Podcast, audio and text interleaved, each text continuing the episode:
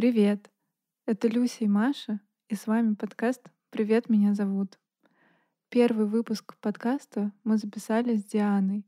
Диана — тренер личностного роста, писатель, волонтер и общественный деятель. Она живет в Рязанской области, город Михайлов. Диана своей деятельностью улучшает доступность города для людей с инвалидностью и многое делает для сообщества людей с ограниченными возможностями здоровья, в том числе и информационно.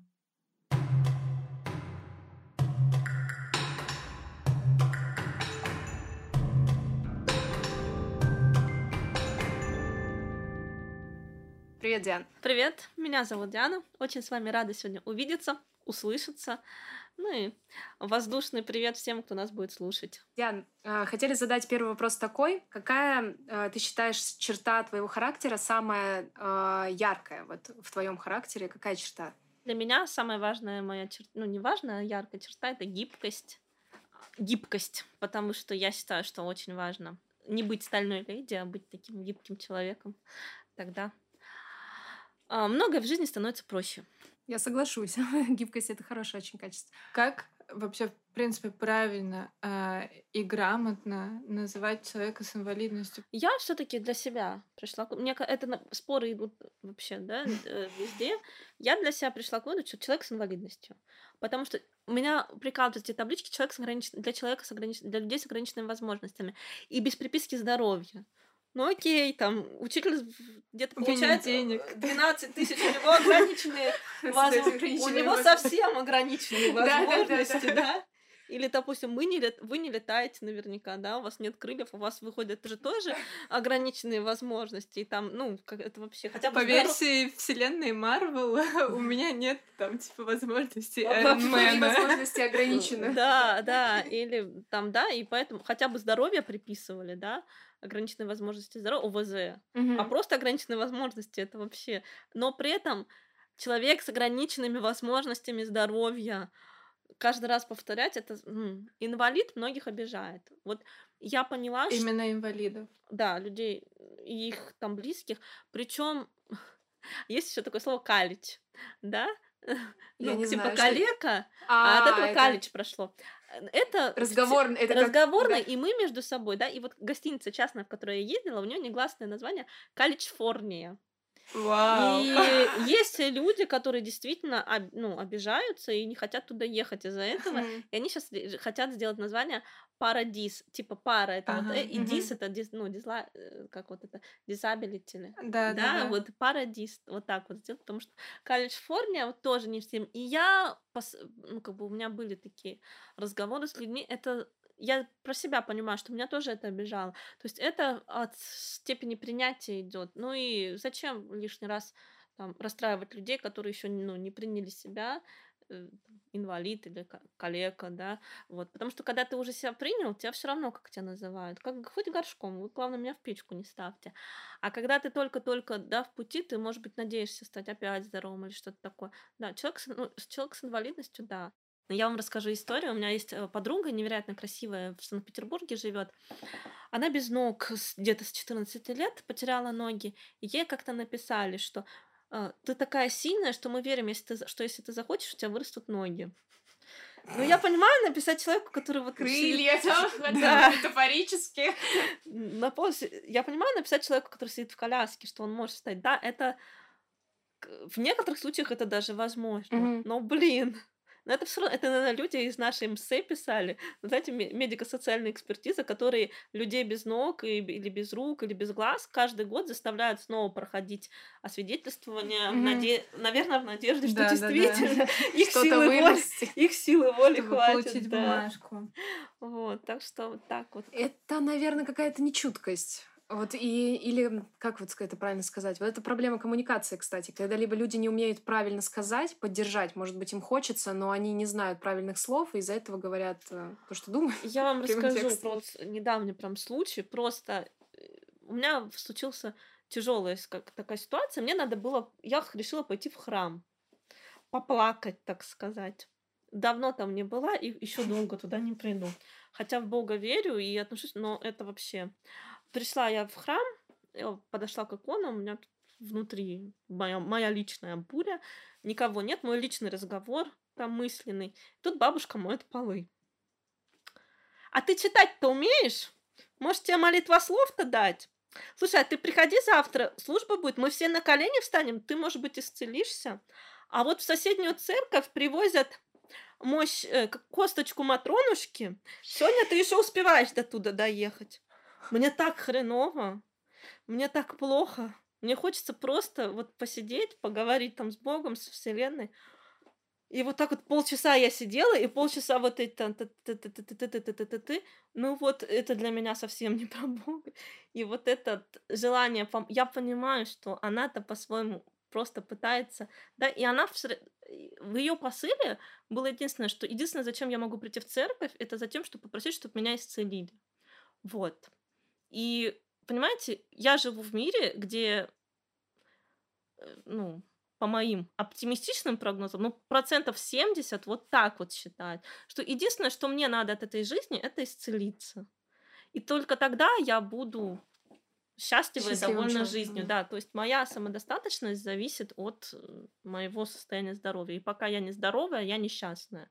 Да? И она сказала, что вот там, вот этой иконе помолись, он тоже был сирый убогий он тоже был сирый и убогий. И типа... Это кринж, ребята! Это кринж! Вот, и раз я такая сирая и убогая, я вот должна именно ему помолиться. Ну вот так вот. И после этого, ну вот я прекрасно отношусь даже к нашей церкви, у нас хороший батюшка, но вот такие вещи, они просто... Нет, я лучше сама с собой, э, какие-то свои личные отношения с Богом, хотя в христианстве считается это не совсем правильно, но вот мой такой вариант, потому что это сложно. Вот если говорить про вообще адекватность и границы, а, мы обсуждали вопрос э, табу. А, если у тебя табу вопросы вообще по, по жизни какие-то, которые тебе не нравятся, не хочется?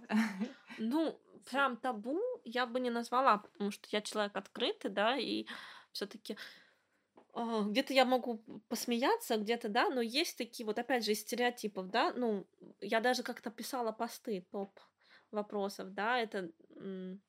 Кстати, эта история была, я, э, я провожу уроки доброты в школах, рассказываю, ну, дружусь с, со школьниками, mm-hmm. рассказываю, что такое, собственно, человек с инвалидностью, да, и вот у нас был, э, было большое мероприятие, там были вторые и шестые классы. И как-то уже все прошло. Я ждала супруга, болтала со старшеклассниками. Ко мне подошла третьеклассница.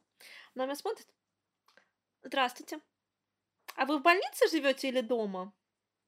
Ну, то есть у маленького ребенка представление, представление, да. да, то, что вот как больной человек в коляске, может быть, он вот живет в больнице, может быть, она где-то в новостях видела, как по больнице везут.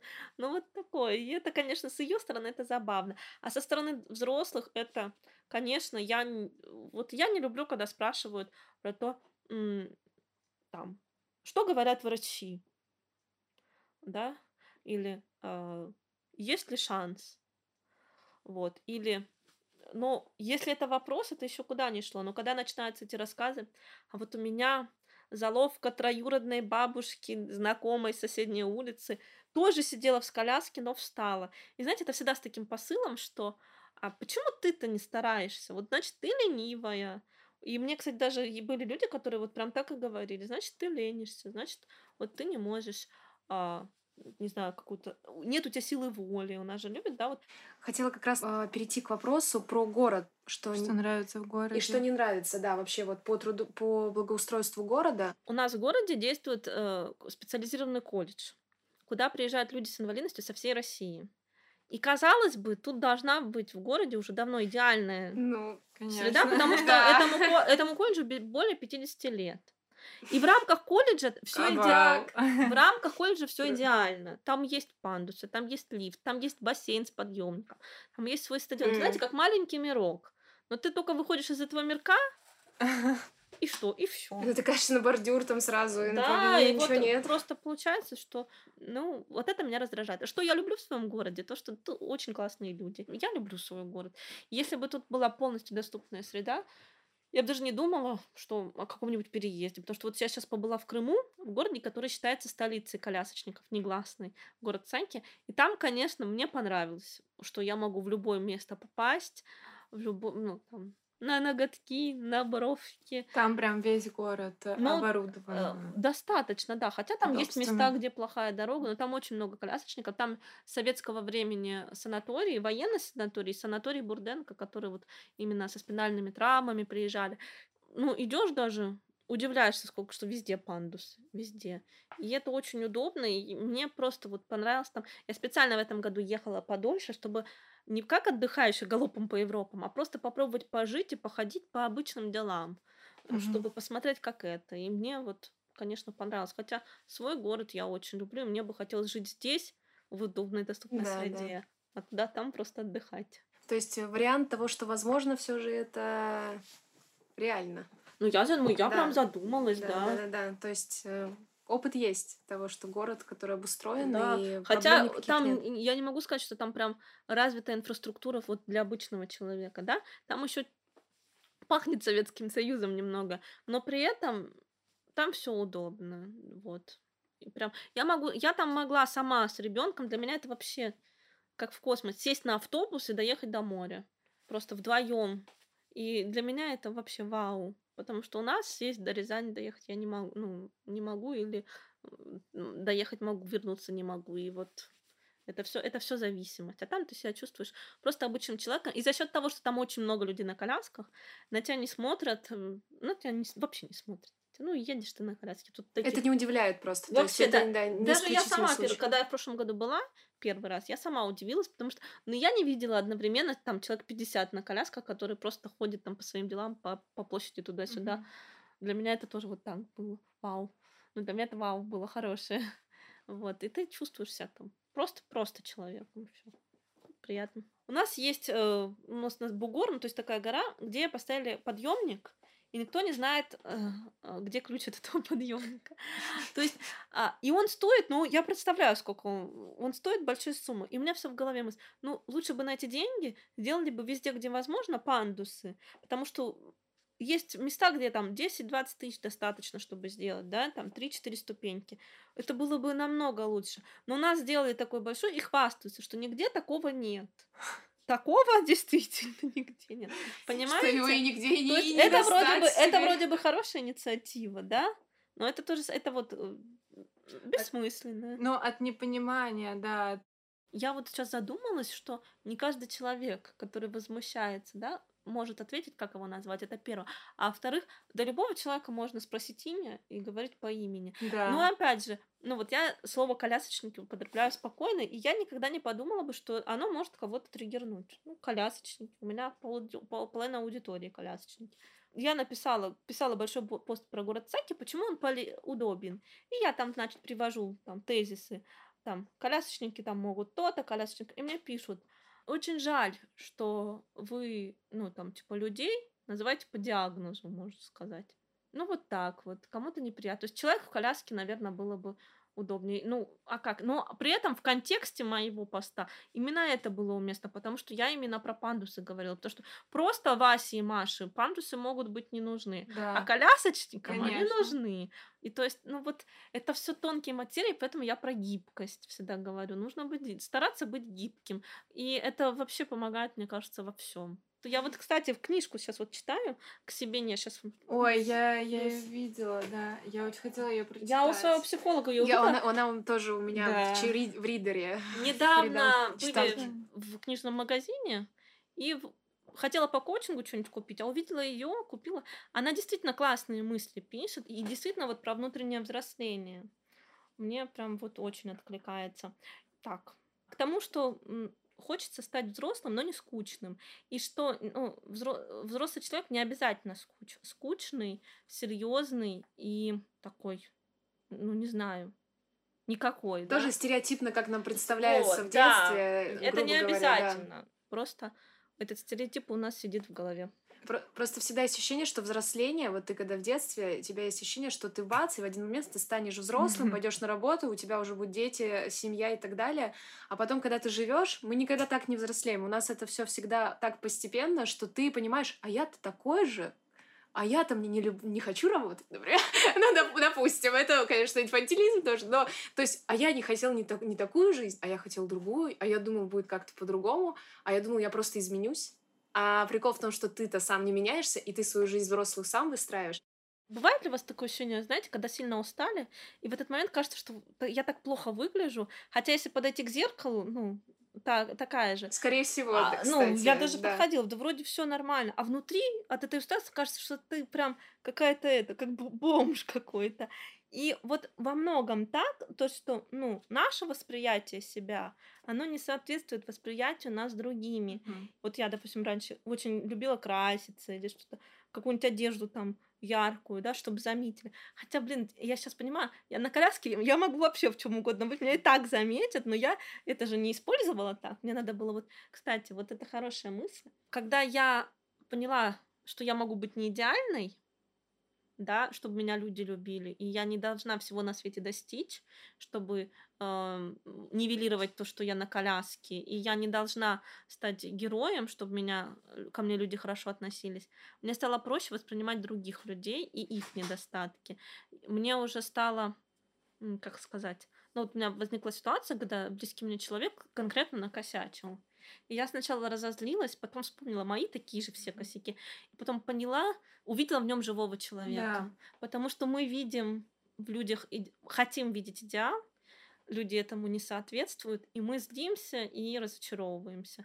В первую очередь потому, что мы разочаровываемся в себе, не приближаясь к этому идеалу. А когда мы понимаем, что все просто люди, мы и к людям относимся так же. Мне кажется, это вообще важная мысль. Потому что у нас же тема э, Сто процентов равенства, да. да. И когда мы понимаем, когда мы разрешаем себе быть не идеальными, мы можем разрешить это всему миру.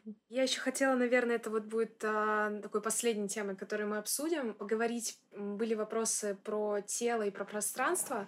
Вот, э, я уже рассказывала, по-моему, что до меня в один момент дошла мысль, это для меня была инсайтная действительно мысль, э, я как бы и так вижу, что все разных параметров и разного роста, как минимум даже, и так далее. Но в какой-то момент я ехала в метро, и зашел очень-очень высокий молодой человек, который пригибался, потому что ему было очень высоко. И я в этот момент поняла, что он по-другому видит мир, потому что он очень высокий, а я ниже его намного. И я по-другому вижу. То есть у меня вот так, у него вот так. И тут я поняла, что все люди вообще разных параметрах, и что все по-другому видят, и что и все по-другому ощущают пространство. Вот. И я начала на эту тему размышлять, то есть э, мне стало во-первых, у меня какая-то появилась такая любовь, ну, какая-то такое, такое, ой, так интересно, что мы все все равно по-разному чувствуем. То есть, не, и это такое не внутреннее, то, что мы все сложные, у нас космос внутри и Вселенная, а это прям простая история про тело. И вот она на виду, а ты как бы про это ну, не задумываешься никогда. И хотелось бы, наверное, вот поговорить про твое отношение к телесности, вообще про... У меня очень хорошие отношения с детьми.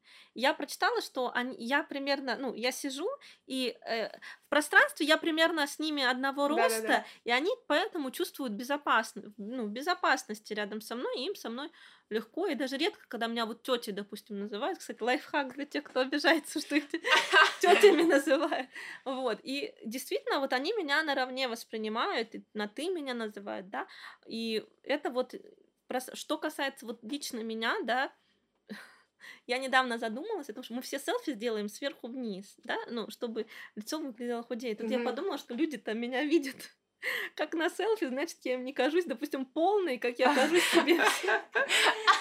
Это интересно. Да, ну действительно же так. То есть выходит то, что я тут парюсь, как они меня увидят, а они меня видят с самого другого ракурса. И вообще классно, можно не... Очень интересно. Вот. Это что касается. А так, опять же, как важна психология. Меня в детстве, э, в детском доме девочка карлик назвала коровой. Я всю жизнь себя считала большой. Хотя во мне метр пятьдесят три роста, и я действительно, ну, я не, не слишком полная, ничем.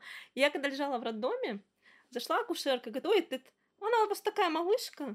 Понимаете, человек, я воспринимала через одну призму себя в сравнении с, людь... с людьми, которые ниже стандартного роста. А тут зашел обычный человек, и он сказал, что назвал меня малышкой, и я поняла, что объективно-то я, ну вот я себя так воспринимала, свое тело, как какое-то огромное. А, опять же, да, мы же все мерим какими-то мерами. Есть же вот эталон метра где-то. а вот эталон человека нормального нету. И вот я себя воспринимала большой. Сейчас я себя достаточно маленькой воспринимаю, потому что, ну, допустим, вот когда ищешь коляску, ищешь по ширине. И вот ширины коляски, которые мне как раз, это, их очень мало, потому что обычно люди больше, чем я. А вот я всегда себя считала какой-то очень большой. И это вот это интересно, да, вот как, потому что слепое пятно, призма, mm-hmm. мы не, да, мы не понимаем до конца, какие мы. А вот э, э ты занимаешься спортом, а вот еще какими-нибудь телесными практиками занимаешься? Я сейчас занимаюсь адаптивным фитнесом. Есть в Сибири девушка, э, которая потеряла в юности ноги, и она сейчас занимается таким видом спорта. Это вот э, не паркур, а что-то такое. В общем, спортом она занимается, mm-hmm. и причем так достаточно высоком уровне. Она разработала программу для людей в колясках, где там в течение месяца она дает упражнения, часть из которых она связывается по зуму, смотрит технику. Это вообще, это огонь, потому что я никогда не думала, что я могу что-то физически, и обычно все шейники осторожно идут, а у нее есть, ну, шейники, это у кого плохо руки прям сильно работают. И мы все справляемся, и это дает во-первых, вот эту физическую нагрузку, которая нужна, чтобы там психическая, эмоциональная состояние, mm-hmm. а во-вторых, а, действительно почувствовать свое тело. Ну, это вот все очень, очень круто, ну и похудеть тоже. ну и хороших людей. В общем, да, вот этим я занимаюсь, и мне прям очень это откликается. Хотя я, я говорю, мне, ли, мне всегда очень лень. Я больше в голове. Я человек, который все время в, в, голов, в, в интеллекте, в голове. И все, что касалось телесности я долгое время от, ну, как бы отодвигала, потому что, ну, потому что тело несовершенно, а приятнее же заниматься тем, что тебе, у тебя получается, тем, mm-hmm. то, что mm-hmm. не получается. Но когда я поняла, что у меня и это получается, я прям кайф испытала. У меня даже одна тренировка тяжелая была, прям тяжелая-тяжелая.